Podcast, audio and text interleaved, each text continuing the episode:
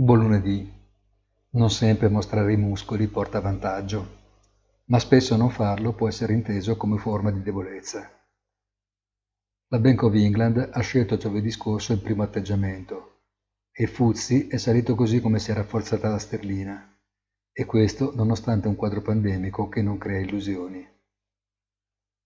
Le piazze europee invece rimeditano sulla temporanea soddisfazione per il prolungamento dell'easing monetario e anche l'euro accusa il colpo. Le due settimane brevi di norma poco significative che ci separano dal Natale e quindi dal nuovo anno non dovrebbero vedere grossi sussulti e la giornata di oggi è sicuramente un buon indicatore per capire se veramente sarà così. Buona giornata e come sempre appuntamento sul sito easy-finance.it.